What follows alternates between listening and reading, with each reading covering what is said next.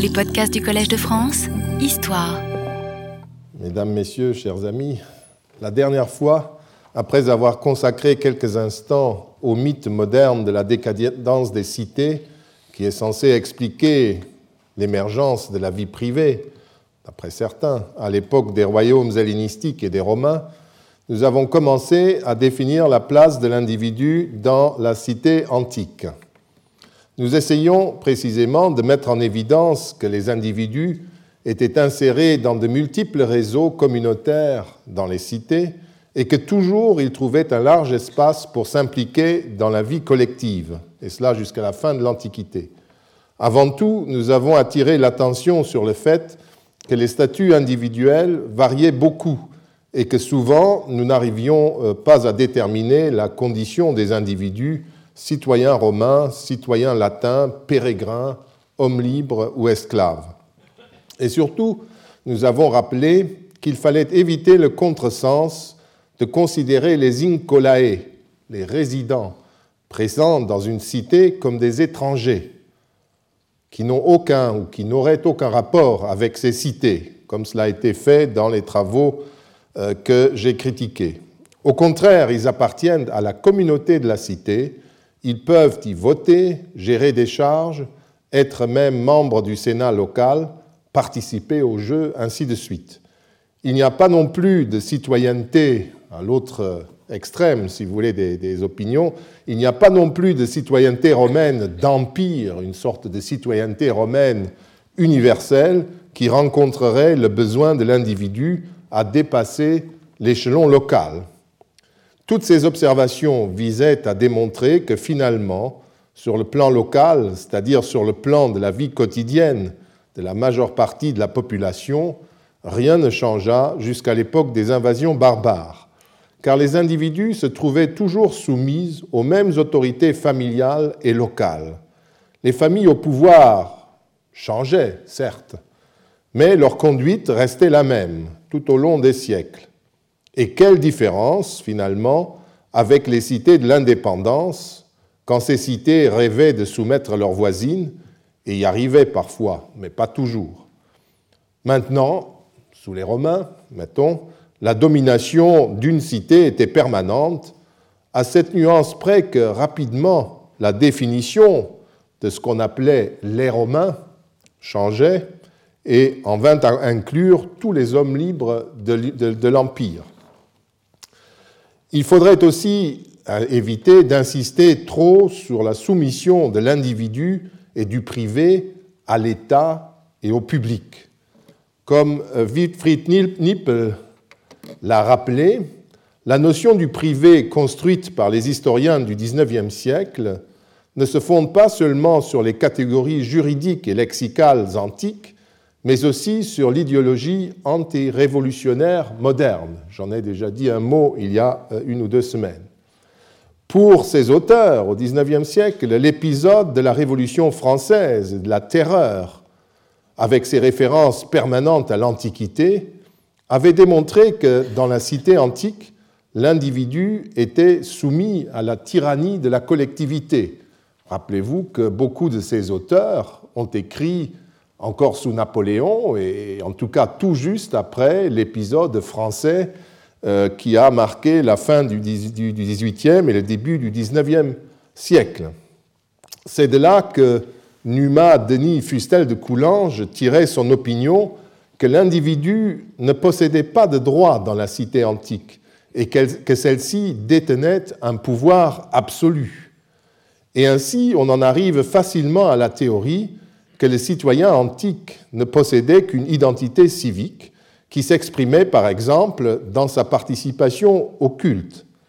Si la critique du modèle de la police portait uniquement sur cet aspect de l'historiographie du XIXe siècle et du début du XXe, marqué à une distance de plus en plus longue de la Révolution française par ce débat qui marquait le tournant du XVIIIe au XIXe siècle, eh bien, on pourrait y souscrire sans, hésitation.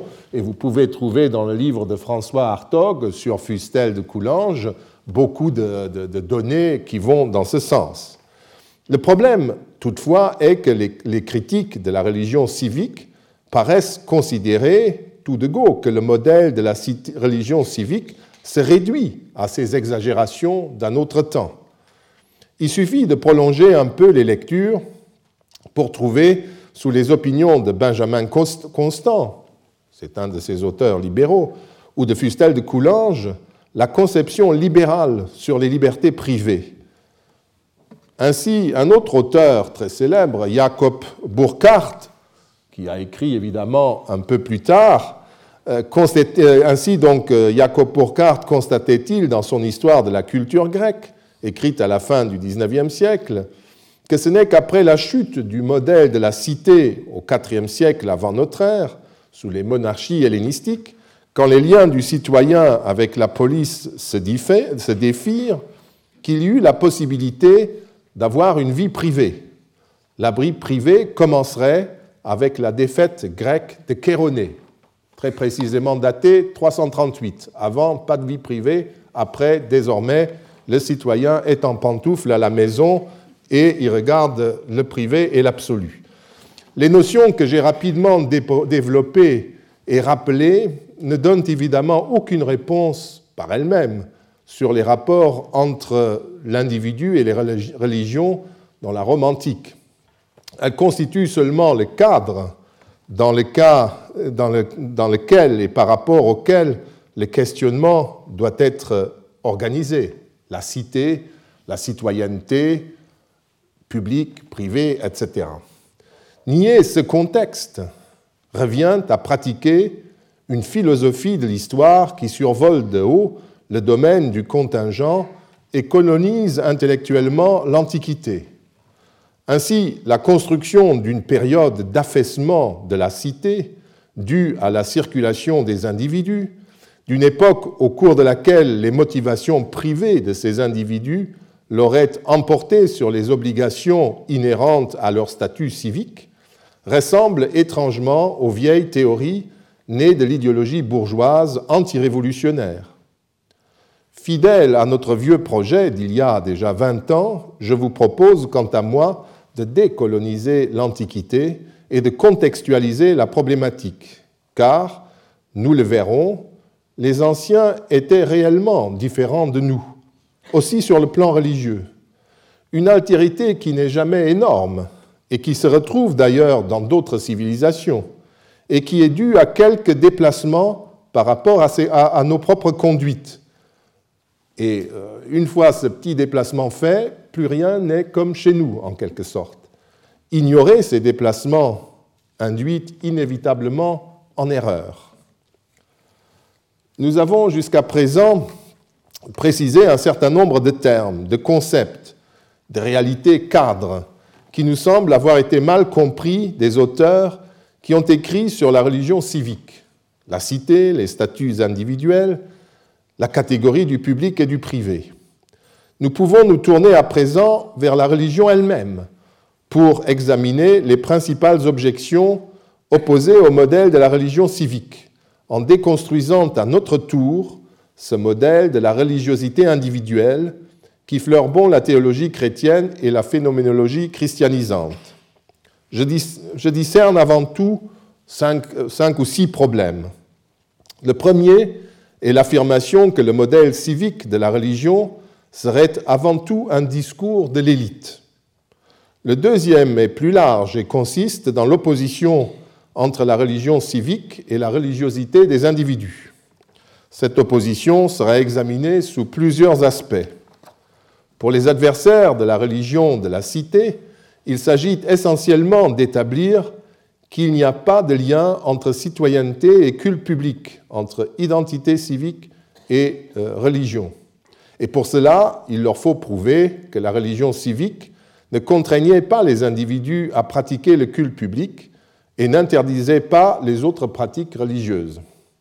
Enfin, il s'agit de mettre en doute aussi la réalité de la participation populaire à la religion publique, puisqu'elle est censée être seulement un phénomène hypocrite de l'élite. En effet, si l'on feuillette les sources antiques, on se rend parfois compte que la religion civique n'est pas la seule conduite religieuse collective dans le monde romain. En fait, à chaque fois que des Romains s'associent pour quelque raison que ce soit, ils le font toujours de la même manière qu'ils le font dans leur cité. En d'autres termes, ils se dotent d'un culte collectif du même type. Le modèle est donc, à mon avis, beaucoup plus prégnant. Après l'argument selon, lequel la religion civique serait un discours de l'élite et qu'il n'y aurait pas trace d'une réelle prééminence du modèle civique, le troisième problème que ces théories soulèvent est celui de l'émotion. Celle-ci est déclarée indissociable de toute activité religieuse digne de ce nom. Et la religion civique, évidemment, en serait dépourvue. En parlant de ce problème, nous serons aussi amenés à évoquer le ritualisme antique qui n'est presque jamais pris en compte dans les études que j'ai mentionnées.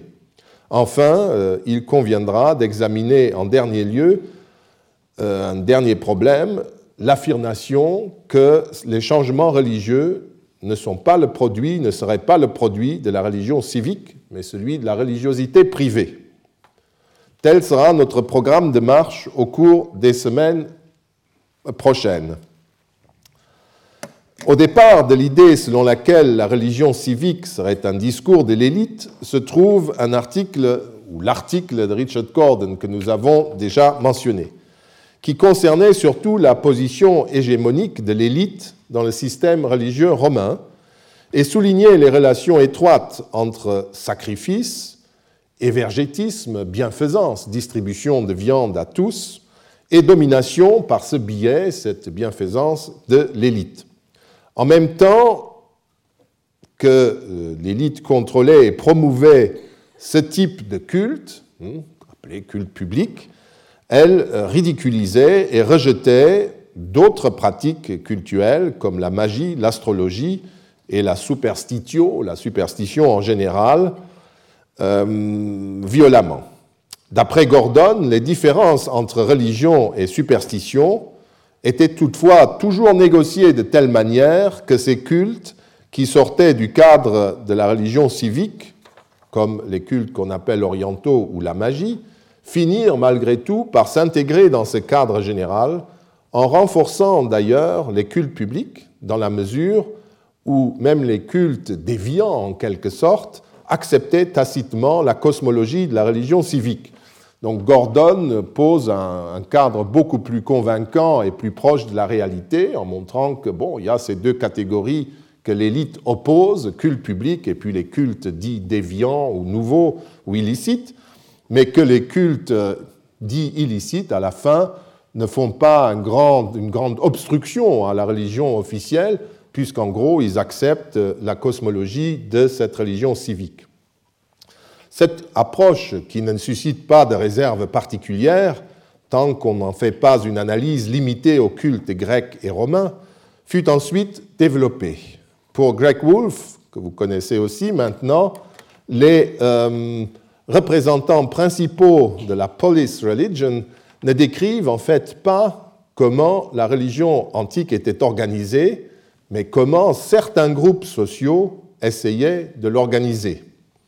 En citant les traités religieux de Cicéron, le traité des lois, le traité euh, sur la divination ou sur la nature des dieux, par exemple, qu'il considère plutôt comme des écrits prescriptifs et disciplinaires, ce qui est un peu audacieux, mais bon, que comme un essai désintéressé de systématisation des normes, ce que tout le monde accepte, eh bien, euh, en citant ces traités de Cicéron, Wolff souligne que les puissants ne considéraient pas la domination de la religion de la cité comme totalement assurée. C'est pour ça que ce serait normatif. En particulier, la distinction entre culte public et culte privé, telle que la faisaient les anciens et telle que la font les chercheurs actuels, serait arbitraire, tout comme l'accent mis sur les cultes publics aux dépens des autres. Stéphane Krauter, que vous connaissez aussi maintenant, n'ajoute rien à cette opinion. À ses yeux, la religion civile serait la religion telle que l'élite voulait la voir quand elle classait les conduites religieuses en religio et en superstitio, en conduite positive, la religion, et en conduite négative, la superstition. De ce fait, un domaine assez large qui, je cite, est peut-être essentiel est peut-être essentielle pour l'expérience religieuse n'est pas prise en considération d'après Krauter. La seule différence entre Wolff et Krauter est que ce dernier affirme clairement qu'il existe une seule expérience religieuse, c'est-à-dire que l'expérience religieuse individuelle est centrale, nécessaire et universelle. Wolff ne dit jamais cela. La religion civique, c'est-à-dire la manière dont le Sénat, les consuls et les autres magistrats, à Rome et dans les cités du monde romain, mais aussi tous les auteurs antiques, définissait et considérait les relations avec les dieux et la manière dont il convenait de les organiser, ne serait donc qu'un simple discours, le discours des élites, qui passerait sous silence la véritable religiosité, et ce pendant, mettons, huit siècles, ce qui est quand même un peu fort le tabac. Et aujourd'hui, certaines élites agnostiques, déterminées par Durkheim et Fustel de Coulanges d'un côté, Mommsen et Vissova de l'autre, adopteraient le même discours parce qu'elles ne comprendraient pas ce qu'est la vraie religiosité. Je ne vais pas répéter ce que j'ai déjà dit. Vous retrouvez derrière la, présentation de Wolff et de Krauter le même discours que celui de la philosophie romantique réactualisée à travers la phénoménologie. Nous reviendrons encore sur ce point. Si l'on ne s'entête pas à penser qu'il n'y a de religiosité que chrétienne, on aura toujours des problèmes pour comprendre les anciens, ou disons-le clairement, les autres. Car Krauter, par exemple, s'élève aussi contre l'idée que les anciens auraient été autres. C'est ça leur principal tard. Comment le pourraient-ils, puisqu'ils sont censés penser comme nous dans le domaine religieux? Et quand on persiste, tout en étant croyant, comme beaucoup de défenseurs du modèle de la religion civique, tels que le premier d'entre eux, Georg Vissova, qui, comme je vous l'ai dit, était catholique, eh bien, c'est qu'on n'a aucun sens du texte, qu'on est loin de ce qui relève de la langue, comme Ulrich von Wilamowitz euh, l'a écrit. Il reprochait euh, à Wilamowitz, à Vissova, d'être un latiniste, qui était déjà grave pour le prince de la philologie grecque, et en outre à qui tout ce qui touche à la langue est très éloigné, il n'y comprend rien. Je dirais en explicitant la formule de Wilamowitz qu'à ses yeux, on ne comprend rien à la religion quand on ne ressent pas les textes de l'intérieur. De façon immédiate, sans obstacle de l'histoire et de la civilisation. Bref, on ne pourrait saisir la religion des anciens que par un élan anachronique, non historique. Pour ma part, je comprends les textes de façon historique rationnel, et j'essaye de me garder toujours de mes a priori. Nous reviendrons à ces problèmes quand nous parlerons de l'émotion religieuse. Revenons pour l'instant au discours. Vous aurez reconnu derrière la critique de Richard Gordon et de ceux qui la reproduisent l'influence non seulement de Moses Finley, mais aussi celle de Michel Foucault. Je pense à certains articles de Moses Finley, qui a été l'enseignant, en tout cas de Greg Wolfe en partie, qui mettent en cause la subordination aux documents, tout en soulignant que Finlay, pour sa part, ne cessait d'insister sur l'altérité des anciens. Donc les choses sont déjà un peu plus complexes. La méfiance à l'égard des sources antiques a été, à mon avis, combinée avec le concept du discours emprunté à Michel Foucault. J'ai toutefois l'impression que la notion n'est pas bien comprise comme je l'ai déjà dit au cours des semaines passées. Référons-nous ici à la réflexion de mon collègue Paul Venn sur Michel Foucault, qui a paru ce printemps-ci. Je le cite.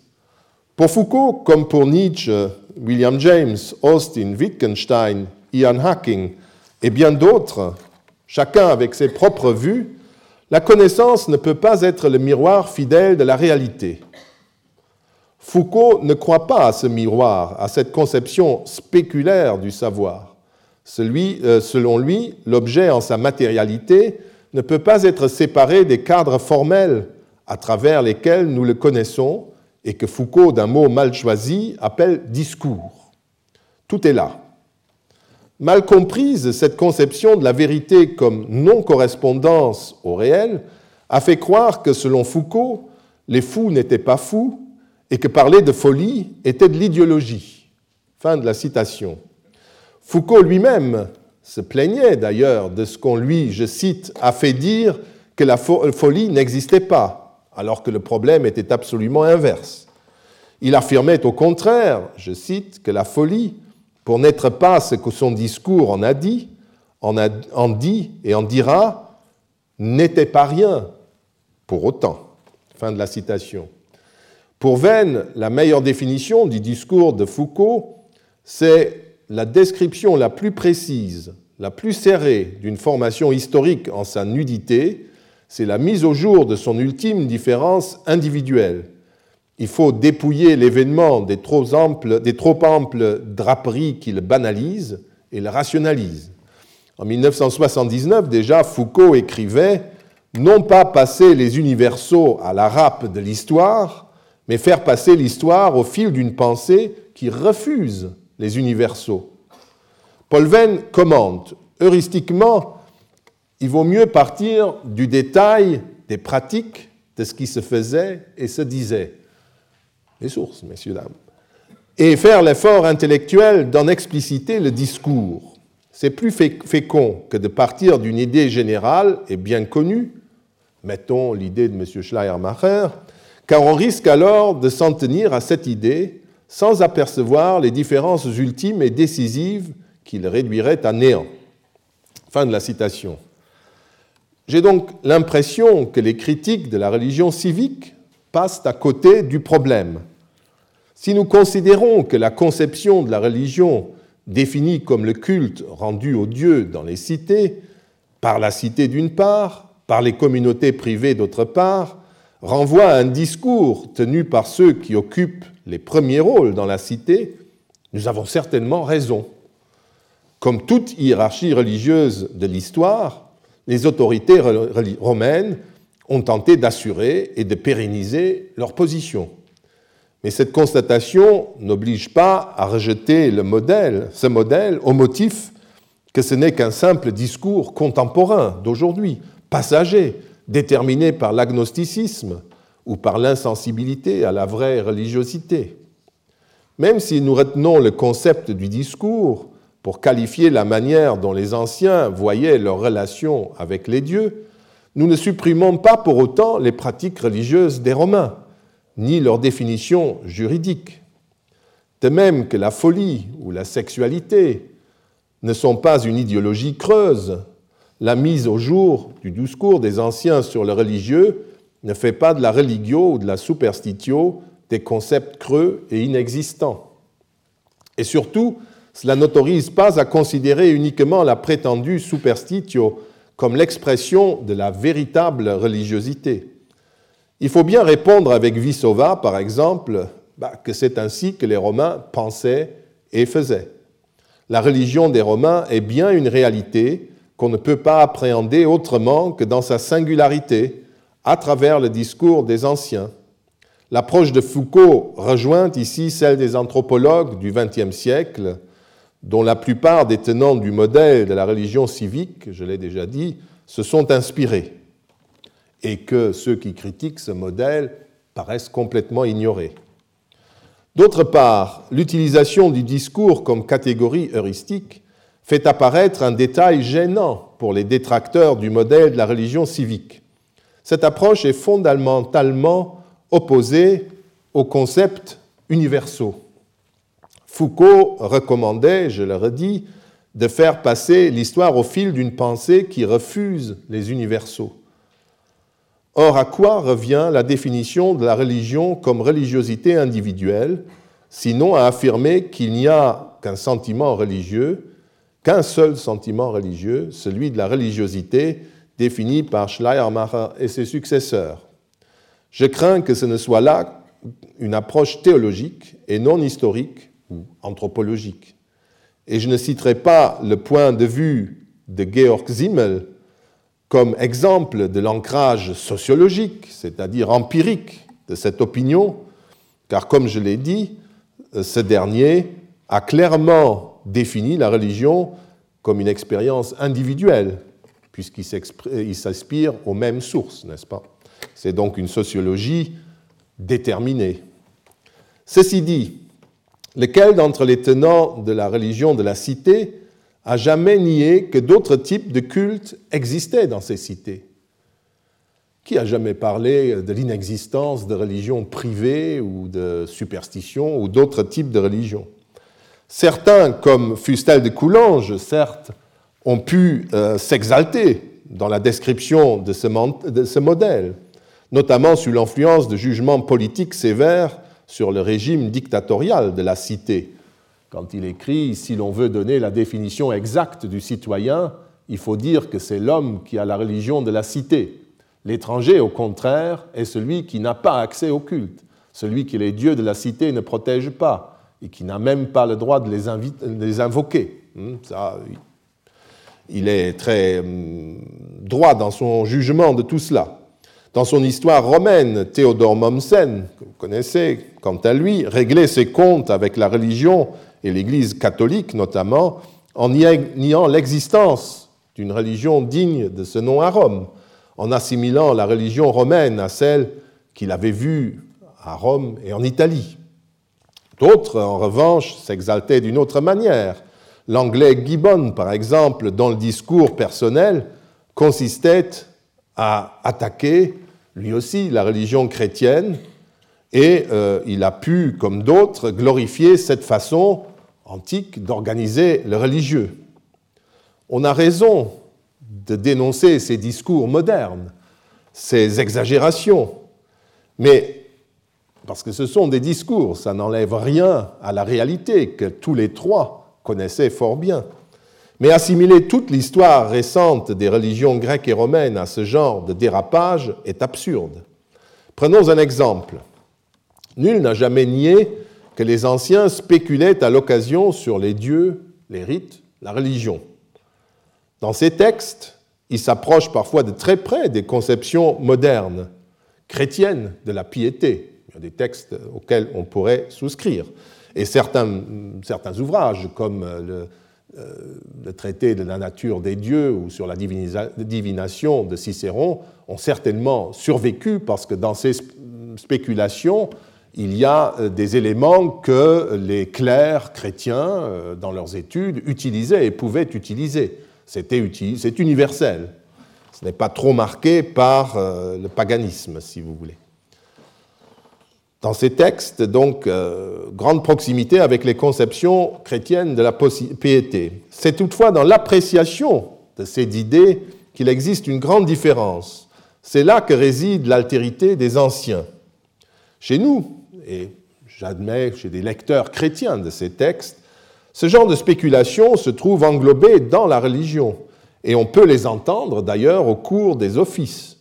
Chez les anciens, ces spéculations et méditations se plaçaient à côté de la religion, comme du reste les traités de Cicéron que j'ai mentionnés, et appartiennent à la culture au même titre que la grammaire ou la géologie. Pour les Romains, la religion est autre chose. Quand vous parlez de géologie, vous ne parlez pas d'architecture.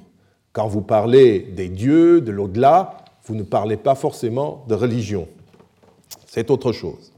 Ce sont des actes effectués dans un contexte social donné, privé, on est entre nous, on discute, en savant ou en amateur, pour exprimer à l'égard des partisans, des partenaires divins de la communauté, donc, euh, pardon, la religion, c'est autre chose.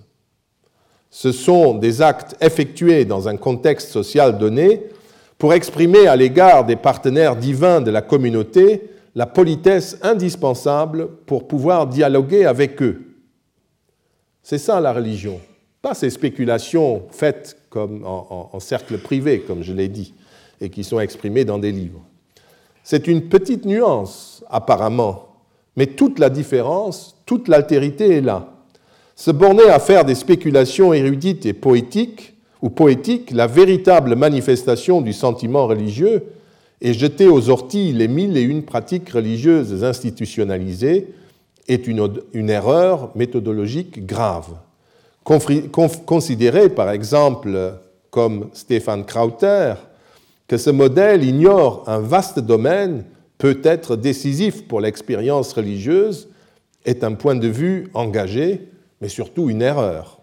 Citons ici un auteur antique qui le dit clairement, même deux. Il s'agit de Varron, cité par Augustin, dans la Cité de Dieu. Dans l'introduction à ces antiquités divines, écrites vers le milieu du 1er siècle avant notre ère, Varron définit très exactement la relation entre institution et conviction personnelle, religiosité privée. Voici ce que Augustin écrit. Varron lui-même, qui, à mon grand regret, dit-il, et non toutefois de son propre jugement, range les jeux scéniques parmi les choses concernant les dieux, lorsqu'en plusieurs endroits de ses écrits, il exhorte, avec un certain accent de piété, à honorer les dieux. Varron ne fait-il pas l'aveu qu'il est loin de suivre par inclination d'esprit les rites dont il attribue l'institution à la cité? Et il ne craint pas d'avouer encore que s'il avait à constituer de nouveau, fonder à nouveau la cité, les dieux et les noms des dieux qu'il voudrait consacrer dans cette cité, il les chercherait plutôt dans les principes de l'ordre naturel, c'est-à-dire d'après les concepts philosophiques. Il s'inspirerait donc des débats, des spéculations érudites. Mais comme ces antiques récits sur les divinités, sur leurs noms et sur leurs surnoms ont été admis par les générations passées, il doit, dit-il, s'en tenir fidèlement aux traditions. Et l'objectif qu'il se propose dans ses recherches est de porter le peuple à la piété plutôt qu'au mépris pour les dieux. Ce qui m'intéresse dans ce passage de Varron, qu'Augustin n'avait aucune raison de déformer, ce sont les trois points suivants. Un, pour Varron, qui était un but de philosophie, les spéculations sur les principes de l'ordre naturel et sur les dieux ne pouvaient jamais l'emporter sur l'institution ancestrale, même si celle-ci lui déplaisait. Ce serait commettre une impiété hein, quand vous regardez la fin du, du passage. Ce serait insulter les dieux parce qu'ils tiennent eux aussi à ces institutions, d'après euh, ce qui est implicite. Varron peut d'ailleurs être cité en exemple comme un Romain qui avait au fond les mêmes inclinations qu'un chrétien, mettons, mais il reste qu'il affirme que l'interprétation ou bien la spéculation détachée du culte n'ont pas leur place dans la religion. C'est même une insulte aux dieux. La religion, ensuite, est une création institutionnelle de la cité. Deuxième point c'est une institution. On se rappellera euh, le fameux passage un peu plus loin dans le texte où Augustin cite la célèbre formule de Varron Le peintre est antérieur au tableau, l'artisan antérieur à l'édifice, et de la même manière, les cités sont antérieures aux institutions des cités. Donc la religion qu'il décrira dans ses antiquités divines sera celle des institutions religieuses romaines, c'est-à-dire créées par la cité et il ne sortira pas de ce cadre. Le monde commence avec la fondation de la cité. Tout ce qui est extérieur, antérieur, ne concerne pas le romain. Les mêmes affirmations se retrouvent chez Cicéron dans le De, Deorum Natura et le De Divinatione. On peut spéculer tant qu'on veut, mais la seule chose qui compte, ce sont les institutions religieuses romaines dont les livres sur les antiquités humaines de Varron ont traité. Augustin donne d'ailleurs une analyse très fine de cette position qui tient compte des préférences de Varron et qui peut expliquer le ritualisme romain. Un peu plus loin, il écrit en effet, je cite, Ce n'est pas que Varron veuille préférer les choses humaines aux divines, mais c'est qu'il ne veut pas préférer l'imaginaire au réel. Car lorsqu'il traite la question humaine, il s'appuie sur l'histoire des faits accomplis. Quant à la question divine, que peut-il invoquer? Des opinions vaines et chimériques. Fin de la situation. Passage très intéressant. Vous percevez, je suppose, que ce passage est crucial pour les raisons du choix du ritualisme qu'a fait l'élite romaine, qui n'est pas si loin de celui de Platon ou un millénaire et demi plus tard de celui de Maïmonide, dans une autre religion. Les institutions humaines sont les seules que l'esprit humain peut saisir et appliquer. Ce qui va au-delà demeure insaisissable. Cela reste, comme dit Augustin, des opinions vaines et chimériques. Au début de notre ère, le chrétien Minucius Félix, qui est un de nos amis aussi, connaissait parfaitement cette position, puisqu'il la met dans la bouche du païen Cécilius. Celui-ci considère que la nature intermédiaire de l'homme est si éloignée de pouvoir explorer le divin qu'aussi bien les corps suspendus au-dessous de nous, au-dessus de nous, dans les hauteurs du ciel, que ceux qui sont plongés dans les profondeurs de la terre, il ne nous est ni donné de les connaître, ni permis de les scruter, il est même impie de les violer. Pratiquement une citation euh, de Varron. Hein. Et que nous pouvons nous croire assez heureux et assez sages si, suivant l'antique adage d'un philosophe, nous nous connaissons nous-mêmes intimement. Fin de la citation. D'ailleurs, pour les érudits qui cherchaient en privé à sonder l'insaisissable, il y avait toujours plusieurs voies pour l'atteindre. Quatre siècles plus tard, au cours d'un des derniers grands affrontements entre traditionalistes et chrétiens au sommet de l'État, le païen Simac s'écrira dans sa troisième relatio On ne peut pas parvenir par une seule voie à un si grand mystère. Il y a les spéculations philosophiques, pour y venir, il y a les rites institutionnels, il y a le christianisme. Un Romain peut concevoir ces approches parallèlement sans les opposer l'une à l'autre. Qui peut dire que Varron, Simac ou leurs contemporains, c'est le troisième point, ignorent les différents types de relations avec les dieux? Ils connaissent les institutions et leur donnent la primauté. Mais en même temps, ils réservent, sur le plan privé, un espace à la réflexion théologique ou métaphysique. Et enfin, il n'ignore pas du tout les approches populaires, même s'il les méprise parce que peu, euh, euh, intellectuelles, si vous voulez. Pas plus qu'à leur théorie élevée, il ne nie le droit à l'existence à ces superstitions populaires. Si discours il y a, donc, c'est uniquement dans la hiérarchie qu'ils établissent entre les différents types de pratiques. La superstitio se réfère aux excès de toute nature, dans la piété rituelle aussi bien que dans l'interprétation, et la position médiane, recommandée par les élites depuis Aristote au moins, est en accord avec l'idéologie du citoyen qui ne saurait s'abaisser à se laisser dominer par la peur et à donner le spectacle d'un esclave. Nous y reviendrons. En tout cas, il est inexact de dire que le discours de l'aristocratie ignorait les autres phénomènes religieux ne voulait pas les connaître et s'entêtait à mettre au premier plan ce qui se trouverait déjà dans les poubelles de l'histoire. Tout ce qu'un historien conscient de la vraie nature du discours et des faits peut recommander, c'est de ne pas chercher dans les sources concernant les religions ancestrales des Romains un renseignement précis sur les pratiques cultuelles des étrangers qui vivent à Rome ou sur les nouvelles pratiques religieuses. Ces sources doivent être cherchées ailleurs, et d'ailleurs l'ont été. Si nous suivons enfin Varron, Cicéron et leurs amis, la religion, les dieux, la piété sont orientés vers ce monde-ci. Tout est dans l'institution.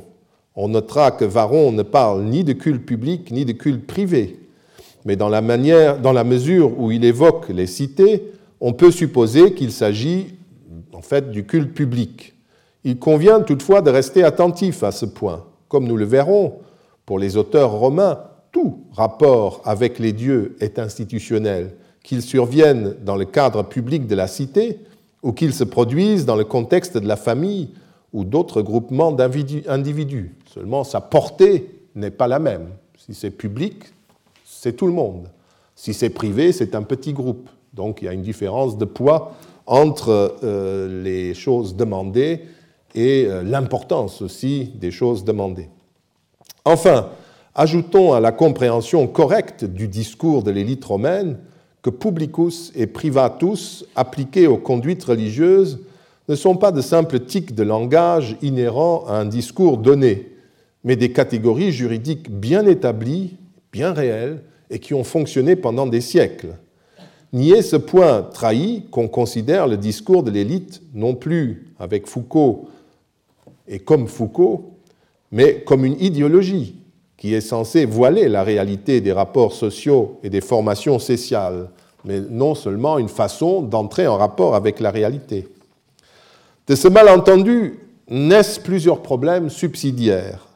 Celui de la fonction identitaire de la religion civique, celui de l'incapacité de ce modèle religieux d'expliquer la profusion des cultes et des divinités, l'oubli des mythes et de certains dieux très populaires, ainsi que le changement religieux. Le problème du changement sera expliqué plus tard. Occupons-nous d'abord des autres points qui tous concerneraient le discours des tenants du modèle de la religion civique. Commençons par la fonction identitaire de la religion civique. L'idéologie des inventeurs de la police religion serait en grande partie fonctionnaliste. Selon eux, inspirés par Durkheim et Fustel de Coulanges, la religion aurait comme seule et unique fonction d'intégrer les individus dans la cité et de leur conférer une identité. Euh, quand je lis, je mets cette parenthèse, que nous serions inspirés par Durkheim, je peux dire deux choses. J'ai effectivement, je me rappelle encore très précisément l'année, en 1974, été enthousiaste en lisant euh, les formes élémentaires euh, de, Durkheim, mais en même temps, ce livre ne m'a influencé qu'à travers une critique de ce qui était avancé. Donc quand on me dit que je raisonne comme Durkheim, je trouve ça un peu euh, surprenant parce que nous avons tous écrit contre lui, parce que nous trouvions qu'il avait exagéré, même si Ici ou là, il y a des idées justes. Et Claude Lévi-Strauss, qui dans quelques jours va avoir un siècle, euh, a justement écrit un très beau livre où il a critiqué, évidemment, tout de suite le projet de, Durkheim. Et tout le monde fait, a fait sien euh, ses critiques. En général, les, critiques du modèle civique partent d'une affirmation précise de Christine Sourvinou-Inwood, vous avez déjà vu, qui s'inspire directement de la cité antique de Fustel. Elle écrit, je cite, La police était le cadre fondamental de la religion grecque. Chaque police était un système religieux inclus, dans un système plus complexe, le monde de la police, en interaction avec les systèmes religieux des autres poleis et avec la dimension religieuse pan-hellénique. La participation directe et entière à la religion était ainsi le privilège des citoyens, c'est-à-dire de ceux qui composaient la, communauté qui articulait la religion. On appartenait à la communauté religieuse de sa propre police, de son propre ethnos, peuple. C'est seulement en tant que xénos, étranger, c'est l'équivalent de résident chez les Romains, qu'on pouvait participer au culte des autres cités, même dans les sanctuaires pan-helléniques. Fin de la citation. Vous voyez quand même le rapport avec le texte de Fustel que je vous ai cité. Je ne vais pas justifier et nuancer ce texte sur la police et sa religion, qui est pris comme cible par les adversaires de ce modèle, qui essaye notamment de démontrer que l'identité civique n'était pas définie par le culte, puisque des étrangers pouvaient y participer, et qu'il existait des structures religieuses dépassant le cadre de la police. Je laisse aux hellénistes le soin de le faire. Je m'occuperai du versant romain de la question, qui est également pris en compte, notamment par Stefan Krauter.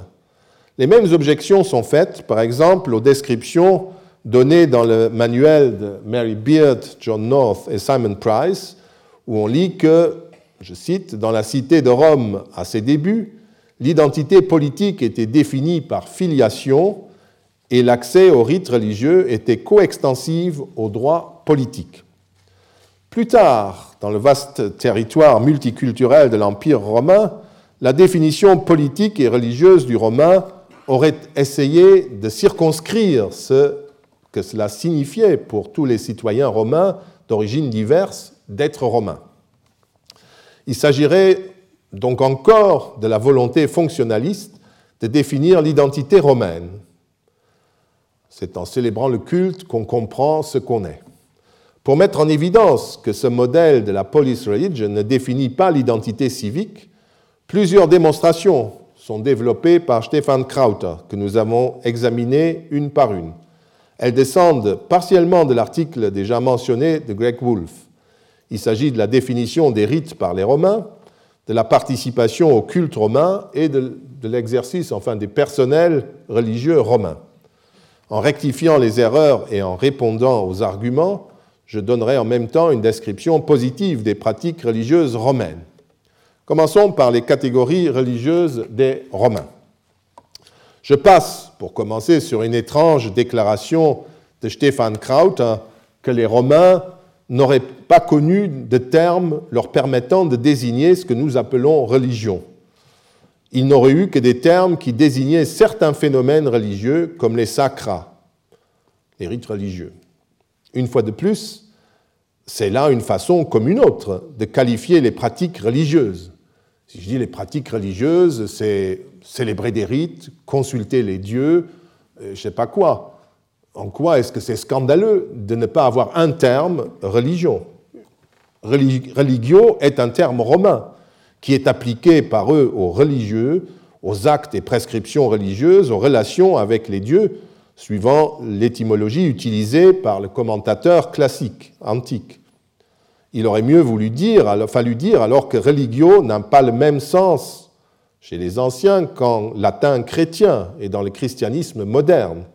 Passer sous silence ce terme, comme s'il n'existait pas, me paraît trahir un parti pris confessionnel. Mais continuons. Sacre désigne les sacrifices et les prières et non la divination. Ce ne serait donc pas un terme englobant comme religion. Mais une fois de plus, pourquoi ce terme devrait-il être englobant?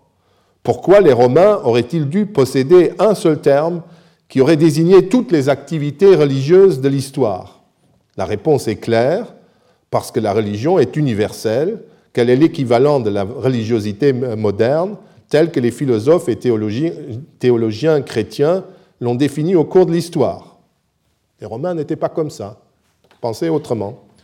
Suit l'examen de la fameuse définition de Festus, celui qui a résumé un dictionnaire euh, de l'époque d'Auguste, au IIe siècle, et euh, qui est donné chez Krauter, c'est significatif, dans la vieille édition Müller, qui trahit une consultation de deuxième main. La voici. Rite public. Ceux qui sont célébrés à frais publics pour le peuple, ceux qui sont célébrés pour les monts, les pagis, les curies, les chapelles, tout ce qui constitue euh, le regroupement public des citoyens. Rites privés, d'autre part, ceux qui sont célébrés pour des hommes isolés, pour des particuliers, pour les familles, pour les lignées.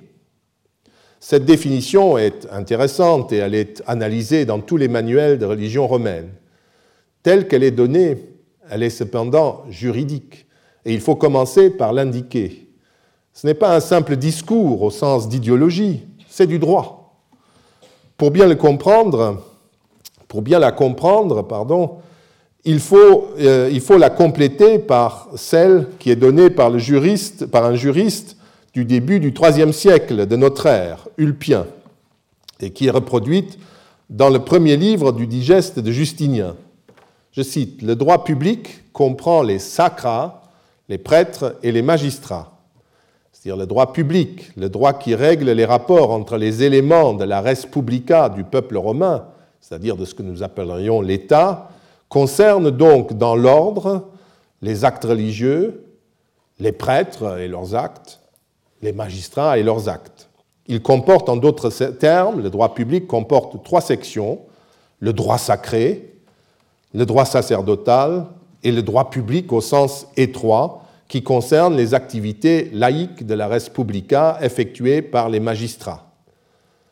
Ce droit public s'oppose, du point de vue juridique, au droit civil qui concerne les intérêts des particuliers. Dans le même passage qui ouvre d'ailleurs le digeste, n'est-ce pas, Ulpien constate qu'il y a deux domaines juridiques, le droit public et le droit euh, privé. Le droit public est celui qui a en charge le bien de la res romana, de l'État romain, le droit privé, celui qui règle les intérêts des particuliers, des privati. Certaines affaires, continue-t-il, sont d'intérêt général, d'autres d'une utilité restreinte et privée. Plus loin, Ulpien écrit que le droit privé résulte des principes dont se sert la nature, l'ensemble des peuples et les citoyens. Le reste, évidemment, ce sont des règlements votés, décrétés par euh, la communauté. On ne peut faire comme si ces catégories étaient de purs fantasmes d'érudits ou de sénateurs soucieux de mieux asseoir leur pouvoir sur la société. Ces catégories visaient un ensemble de principes et de règles juridiques qui s'appliquaient dans le quotidien, tant bien que mal, et qui avaient une réalité, même si les élites les systématisaient d'une certaine manière. Là aussi, il n'y a pas de doute. Il est certain que de tous les temps, les élites de tous les pays du monde ont essayé de renforcer et de défendre leur pouvoir et leur autorité. Ils utilisaient pour cela tous les moyens qui étaient à leur disposition, profanes, religieux, juridiques, militaires, financiers. Cette stratégie n'enlève toutefois rien aux institutions qu'ils utilisaient à cette fin. Elles existaient et fonctionnaient d'une certaine manière. Le problème est de voir si ces institutions étaient complètement artificielles. Faut-il considérer que l'Église, les Églises, les communautés juives ou musulmanes sont artificielles parce que les, élites des sociétés concernées s'appuient sur leur religion pour assurer, leur prééminence. Qui, dirait cela? Ou est-ce que cela n'arrive pas dans ce qu'on appelle les vraies religions? Qui dirait cela? Les principes religieux de l'Inde, de la Chine et des autres pays du monde sont-ils artificiels et inexistants? Faut-il les ignorer quand on étudie la vie religieuse de tous les pays? Je ne le pense pas et aucun historien, sociologue ou anthropologue ne le pense. En tout cas, le problème de l'identité débouche sur une série d'affirmations qui sont censées prouver que la police religion n'établit aucunement l'identité romaine des pratiquants, mais attesterait plutôt un grand désordre. Ce désordre, issu des velléités de l'élite de s'imposer, proviendrait de ce que la vraie religion serait ailleurs, dans les nouvelles religions de l'individu. Examinons aussi ces aspects-là. D'abord le problème de la grande multiplicité et confusion qui existe dans la religion civique, puis l'incapacité de celle-ci de prendre en compte tous les faits religieux, et enfin la question de la participation au culte. Pardon. Tous ces éléments sont censés être l'effet du discours de l'élite qui essaye par tous les moyens de camoufler, de, retenir ce qui est la vraie religion. Et donc créer comme ça toute une série de problèmes qui voient le côté artificiel. Commençons par le prétendu échec de l'homogénéisation de la religion civique. Lorsqu'il s'agit de prouver que la religion civique n'est jamais arrivée à construire une identité romaine claire, c'est la grande confusion religieuse des cités antiques qui est d'abord invoquée. Greg Wolf constate ainsi que la théorie de la religion civique offre peu d'explications de la complexité de la religion antique, autrement dit de la foule de divinités, de cultes et de prêtrises semblables. Il se demande pourquoi les autorités de la religion de la cité n'ont jamais créé un semblant d'ordre en supprimant les cultes redondants ou en syncrétisant, le terme est de lui, les divinités en surnombre La première réponse sera une question. Pour quelle raison, diable, aurait-il fallu introduire de l'ordre dans le foisonnement des dieux et des cultes? Il suffit de se promener dans une ville catholique, par exemple, pour voir le même nombre de cultes et de saints redondants. Et s'il s'agit là d'une critique du polythéisme lui-même ou du catholicisme, qui est l'une des caractéristiques foncières des religions de Rome et du monde romain, le polythéisme, nous ne sommes plus dans une étude historique, nous sommes dans un cours de théologie. Augustin aurait pu écrire les mêmes phrases que Greg Wolfe, et il les a d'ailleurs écrites à sa manière, peut-être avec moins de naïveté, parce qu'il comprenait quant à lui la logique du polythéisme, et en jouait pour démontrer que cette logique était désormais dépassée par l'avènement du christianisme par l'avènement de l'agent unique qui euh, renvoyait le reste à la poubelle de l'histoire. Quant aux nombreux cultes, ils paraissent effectivement redondants lorsqu'on les considère globalement, de façon panoramique, comme des divinités universelles sorties de tout contexte social et institutionnel, comme nous le faisons dans le christianisme par exemple. Et encore, si l'on établit une comparaison entre les saints catholiques et les dieux romains, la différence est moins frappante. En tout cas, les cultes sont nombreux parce qu'ils correspondent à des niveaux divers de la société et de l'État. Les lards publics ne sont pas la même chose que les lares des carrefours ou ceux des différentes demeures privées. Le Jupiter du Capitole n'est pas le même que celui d'un collège d'artisans ou celui d'un municipe romain. Et comme Greg Wolfe le rappelle lui-même, ces dieux, parfois homonymes, ont eu aussi des origines historiques diverses qui leur confèrent une identité particulière. Stéphane Kraut a approfondi la question. Après la multiplicité des sacras dont nous avons parlé, qui d'après lui ne plaident pas pour l'établissement d'une identité par la religion, il introduit la question du ritus. Un ritus en latin n'est pas ce que nous appellerions rite. C'est une modalité de célébrer le culte, un nomos, disent les auteurs grecs, une coutume générale, une norme générale.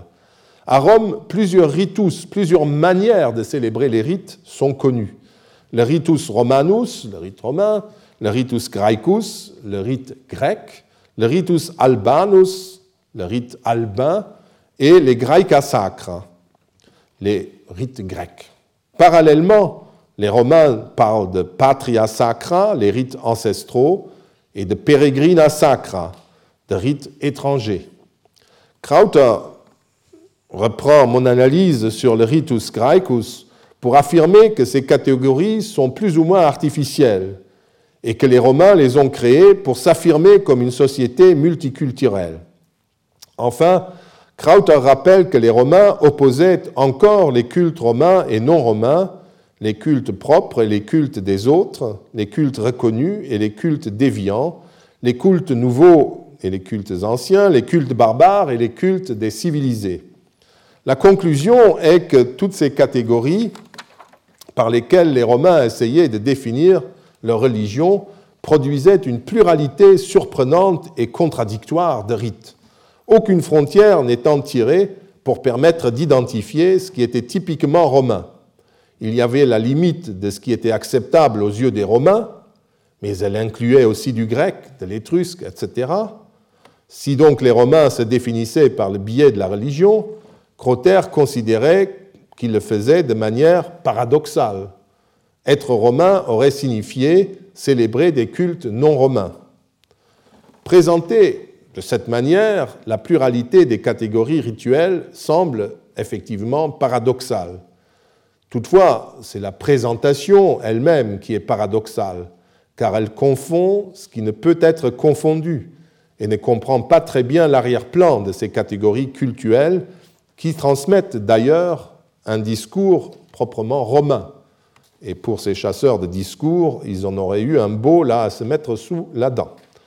D'abord, la pensée religieuse romaine ou la religion romaine n'est pas une doctrine englobante, discutée, définie et fixée par des spécialistes et des dogmes pendant des siècles. Il n'y a que des sacras, des kairimoniae, des offices, des services religieux, des religiones, c'est-à-dire des obligations rituelles. La jurisprudence sacerdotale pouvait donner telle ou telle précision à propos de tel ou tel euh, rite dans les cultes publics, mais il n'avait aucune compétence pour les cultes privés. Il n'y avait jamais, il n'y a jamais eu une doctrine unifiée de toute la pratique religieuse romaine. Il n'y avait, je l'ai aussi souvent dit, ni révélation, ni dogme, ni livre sacré. Et les catégories énumérées par Krauter sont euh, un inventaire à la Prévert. Elles ne sont pas du tout contemporaines. elles ne sont pas du tout euh, rituelles, si vous voulez, actives, partie de la religion active. Certaines le sont, comme le ritus graecus. Prenons cet exemple. Ce que les Romains appelaient ritus graecus, donc cérémonie célébrée suivant le rite grec, date, semble-t-il, de la fin du IIIe et du début du IIe siècle avant notre ère. La catégorie fut, surtout employée à cette date. J'ai proposé de la mettre en relation avec la prétention impérialiste des Romains, qui introduisaient dans leurs obligations religieuses des rites empruntés aux zones convoitées, comme la Sicile ou les pays grecs. Un peu plus tôt, les Carthaginois avaient fait la même chose avec le culte sicilien de Déméter et de Corée. L'introduction de ces cultes à Rome ou à Carthage ne traduisait pas la confusion mentale de ces horribles païens, mais le fait qu'ils se considéraient comme concernés par ces cultes et ces divinités parce qu'ils considéraient les régions dont elles provenaient comme leur terre. les Romains notamment se considéraient non pas comme la métropole de l'Italie ou du monde, mais comme une colonie grecque, ou plus exactement comme une colonie troyenne, pratiquant l'asile et ouverte à tous les alliés du monde. C'est parce qu'ils considéraient que leur identité se présentait comme étrangère, non autochtone, grecque entre guillemets, qu'ils ont créé cette catégorie. Voilà, nous allons continuer sur ce sujet la prochaine fois. Je vous remercie. Retrouvez tous les podcasts du Collège de France sur www.collège-de-france.fr.